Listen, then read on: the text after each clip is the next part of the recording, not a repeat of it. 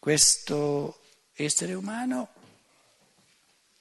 che siamo noi, ha nella coscienza tante cose. Ora si addormenta. Cos'è avvenuto nel cervello? Nulla, è lo stesso cervello. Se il cervello fosse la causa dei fenomeni di coscienza, dovrebbe continuare perché non è cambiato nulla nel cervello. Dovrebbe continuare sempre. Quindi se addormentandoci cessano i fenomeni di coscienza, è come quando io smetto di usare il martello. Smettendo di usare il martello, il chiodo smette di andare nel muro. Quindi addormentarsi significa che lo spirito termina, interrompe di usare il cervello. Ma è così logico? Quindi se lo spirito termina di servirsi del cervello per portare a coscienza le cose, questo mi sta a dimostrare che il cervello è lo strumento necessario, non la causa. La causa è lo spirito che se ne serve per portare a coscienza i suoi contenuti.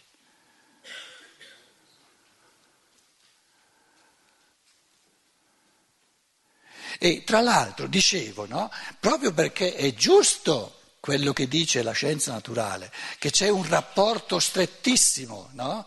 di, di, di, diciamo, in un certo senso, lo strumento necessario è una concausa, si potrebbe fare come concausa perché è una condizione sine qua non, è con, dire, concorrente, concorre all'effetto. No?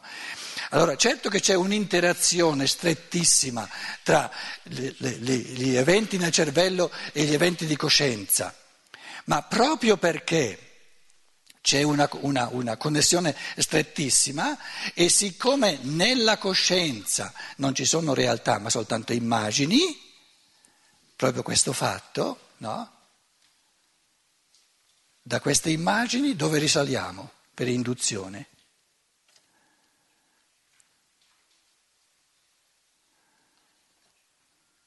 alle realtà. Perché l'immagine è una delle immagini della coscienza, una delle immagini, l'immagine più importante, il contenuto di coscienza più importante è la coscienza dell'io, coscienza dell'io. Ma la coscienza dell'io non è l'io,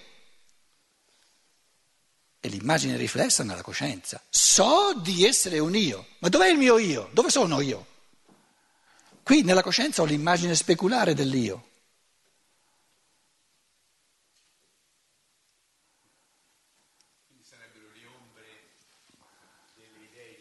Bravo, la, la, la parabola della, della, della, caverna.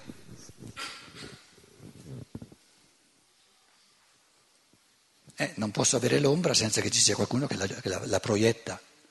Quindi non posso avere nella coscienza la coscienza dell'io senza che ci sia l'io. Però l'io non ce l'ho nella coscienza, nella coscienza ho la coscienza dell'io, la sua ombra.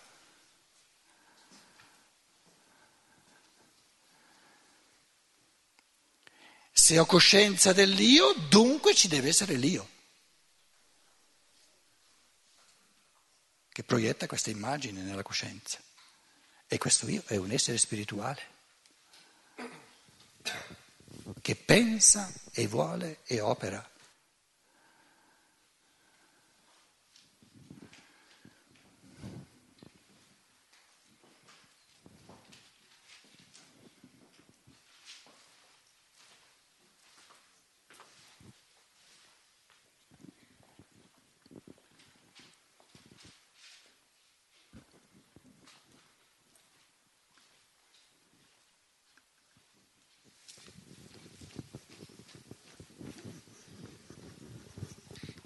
Scusa Pietro, il, non sempre la percezione porta allo stesso concetto.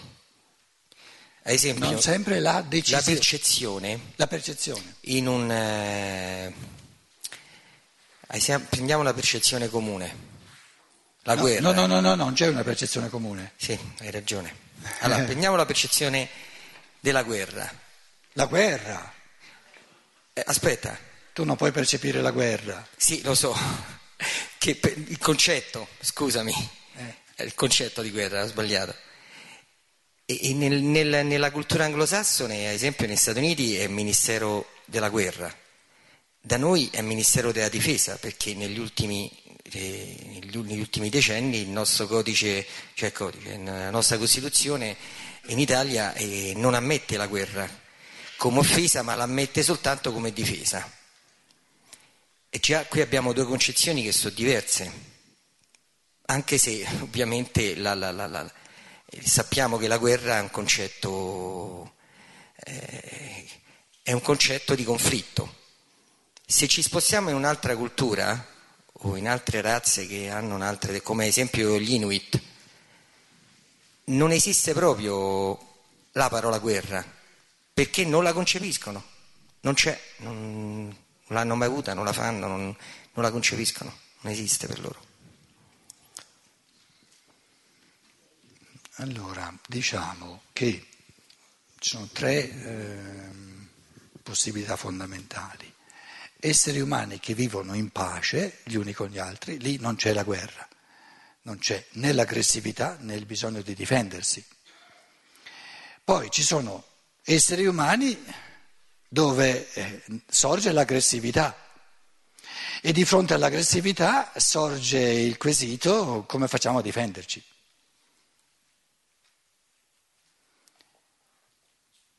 E fin lì eh, può, ogni guerra si può presentare come difesa.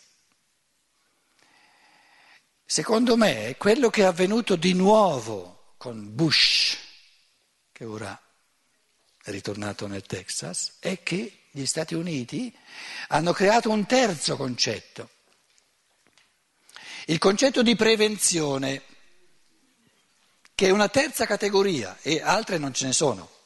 O c'è la pace o c'è l'aggressione e la difesa o c'è la prevenzione. Il concetto di prevenzione è nuovo perché dice con la tecnica moderna le possibilità di distruzione, pensiamo alla forza atomica, no? Il terrorismo, quindi persone disposte a dare la propria vita per buttare giù le due torri, eccetera. Il concetto nuovo, proprio il salto qualitativo che ci pone di fronte alla terza realtà della guerra di tutti contro tutti, è l'argomentazione che dice se io aspetto che lui mi aggredisca per difendermi, non ho più nessuna possibilità di difendermi, perché mi ha già distrutto. Quindi l'unico modo di difendermi è di aggredire prima, cioè di togliergli la possibilità di aggredirmi. Questa è la guerra preventiva, togliergli la possibilità di aggredirmi. È un nuovo concetto, una terza categoria, nuova, del tutto nuova. E sta alla coscienza umana rendersi conto di quale salto qualitativo. Perché nel momento in cui noi erigiamo a, a categoria sociale il preventivo, è un, un modo del tutto nuovo, molto più difficile di convivere degli esseri umani. Perché ognuno può trovare una scusa per dire, oh, se non mi muovo io prima quello mi fa fuori e non ho la possibilità di difendermi.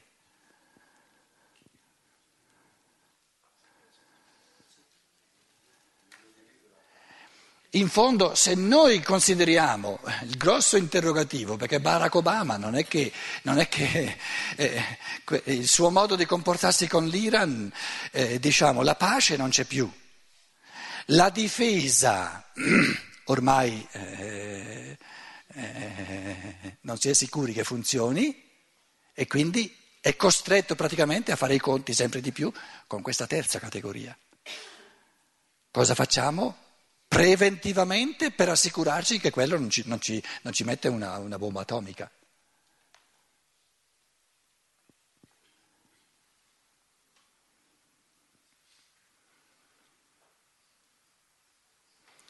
Torniamo a un... Eh, io ho sempre detto, il, ehm, quello che è successo duemila anni fa è stato ritenuto dall'umanità occidentale, se volete, significativo perché tutte queste generazioni di cosiddetti cristiani, un Tommaso d'Aquino per esempio, non erano tutti stupidi, c'è stata un po' di gente abbastanza intelligente. E il pensiero era questo: il fenomeno di duemila anni fa, a parte i, i patemi sentimentali, eccetera, che non c'entrano nulla con i Vangeli, è un fenomeno in, proprio rilevante perché presenta l'archetipo dell'umano. Sono tutti fenomeni archetipici dove se uno li afferra col pensiero c'è tanto da imparare. Allora, il fenomeno archetipico della guerra preventiva è il Pietro che tira fuori la spada per difendere il Cristo. Fa la guerra preventiva. Dice, se io non li ammazzo, ammazzano loro il Cristo. Però non l'hanno ancora ammazzato. Come fa lui a essere sicuro che l'ammazzano? E Pietro dice, no, qui o prevengo oppure ti fanno fuori. Di fronte a questo argomento della guerra preventiva, o se voi volete argomentare in favore della guerra preventiva, ne troverete senza fine di argomenti. Tutto si può provare. E viviamo adesso a, livelli di tecnica dove le possibilità di, micidiali di, di distruggere sono tantissime, per cui eh, soprattutto il potente ha ragione di pensare, se non ci penso io prima, ma arriva quell'altro. Quindi il potente d'ora in poi sarà potente soltanto se è capace di prevenire. Se aspetta non è più potente.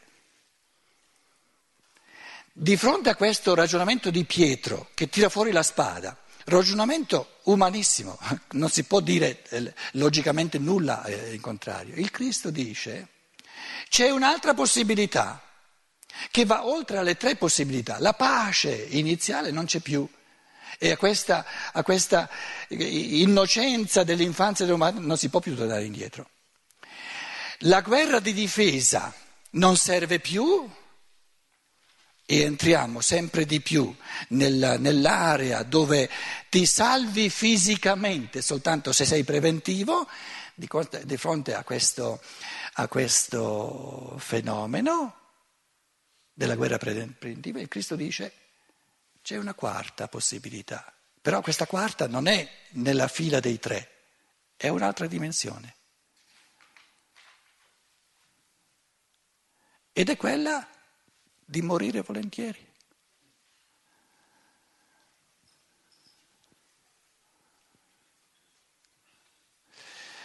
Io vi aggiungo, se Vivere sulla terra mi è data una volta sola. E adesso io mi trovo di fronte, eh, a, mi trovo nella situazione che mi salvo fisicamente soltanto se faccio la guerra preventiva e so, lo so di averne anche cominciato a evolvermi, lo so che, che sono appena proprio in erba, ho appena cominciato.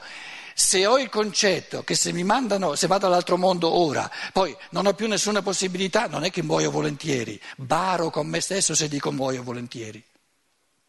Però se ho il convincimento che io muoio questa volta, ma come spirito non muoio, ritorno, ritorno, ritorno, ritorno, è più facile, è più convincente, è più onesto, insomma, è più onesto dire no, ci possono essere persone, e auguriamo che ce ne siano sempre di più, che muoiono volentieri perché sanno che ritornano, ritornano, ritornano.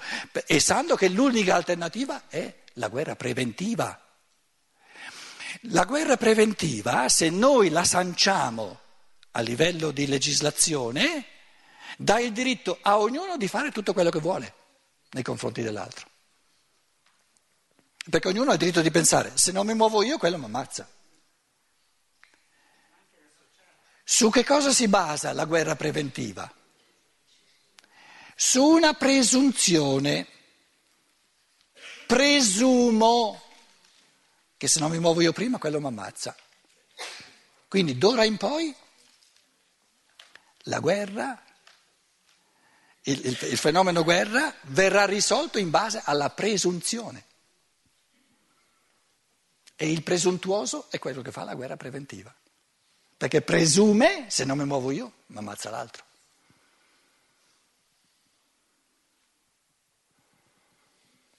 L'alternativa, l'unica alternativa è di morire volentieri, però non lo si può fare onestamente se, se non si ha il convincimento, ma tanto ritorno. Tanto ritorno. E perché muoio volentieri? Perché l'alternativa al morire volentieri è di, di, di prevenire, cioè di fare io la guerra preventiva. Se io faccio la guerra preventiva divento aggressivo in assoluto. Perché cosa devo prevenire per essere sicuro? Quante cose devo prevenire per essere sicuro? All'infinito. All'infinito. Quindi la guerra preventiva è l'ultima conseguenza dell'assicurazione. Dell'assicurazione.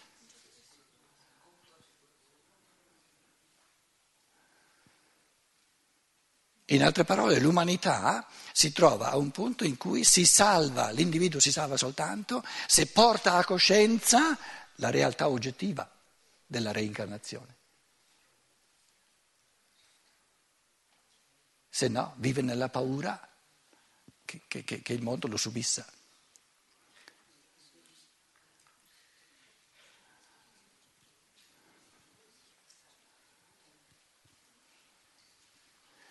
Allora uno si dice, il mio spirito ha voluto, è, ha deciso questa volta di, di, vivere 40 anni, dopo 40 anni va bene, 41 troppo, troppo, uno, uno, uno di troppo.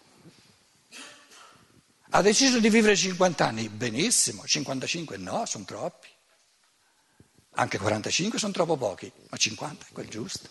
Ha deciso di vivere 80 anni, benissimo, 80 devono essere. Ha deciso di vivere vent'anni, ugualmente bene, ha i motivi suoi.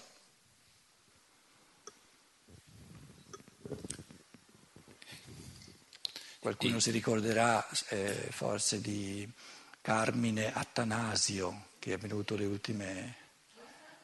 Carmine Attanasio, che vive in Germania, che è venuto... È morto ieri sera di un, di un infarto cardiaco.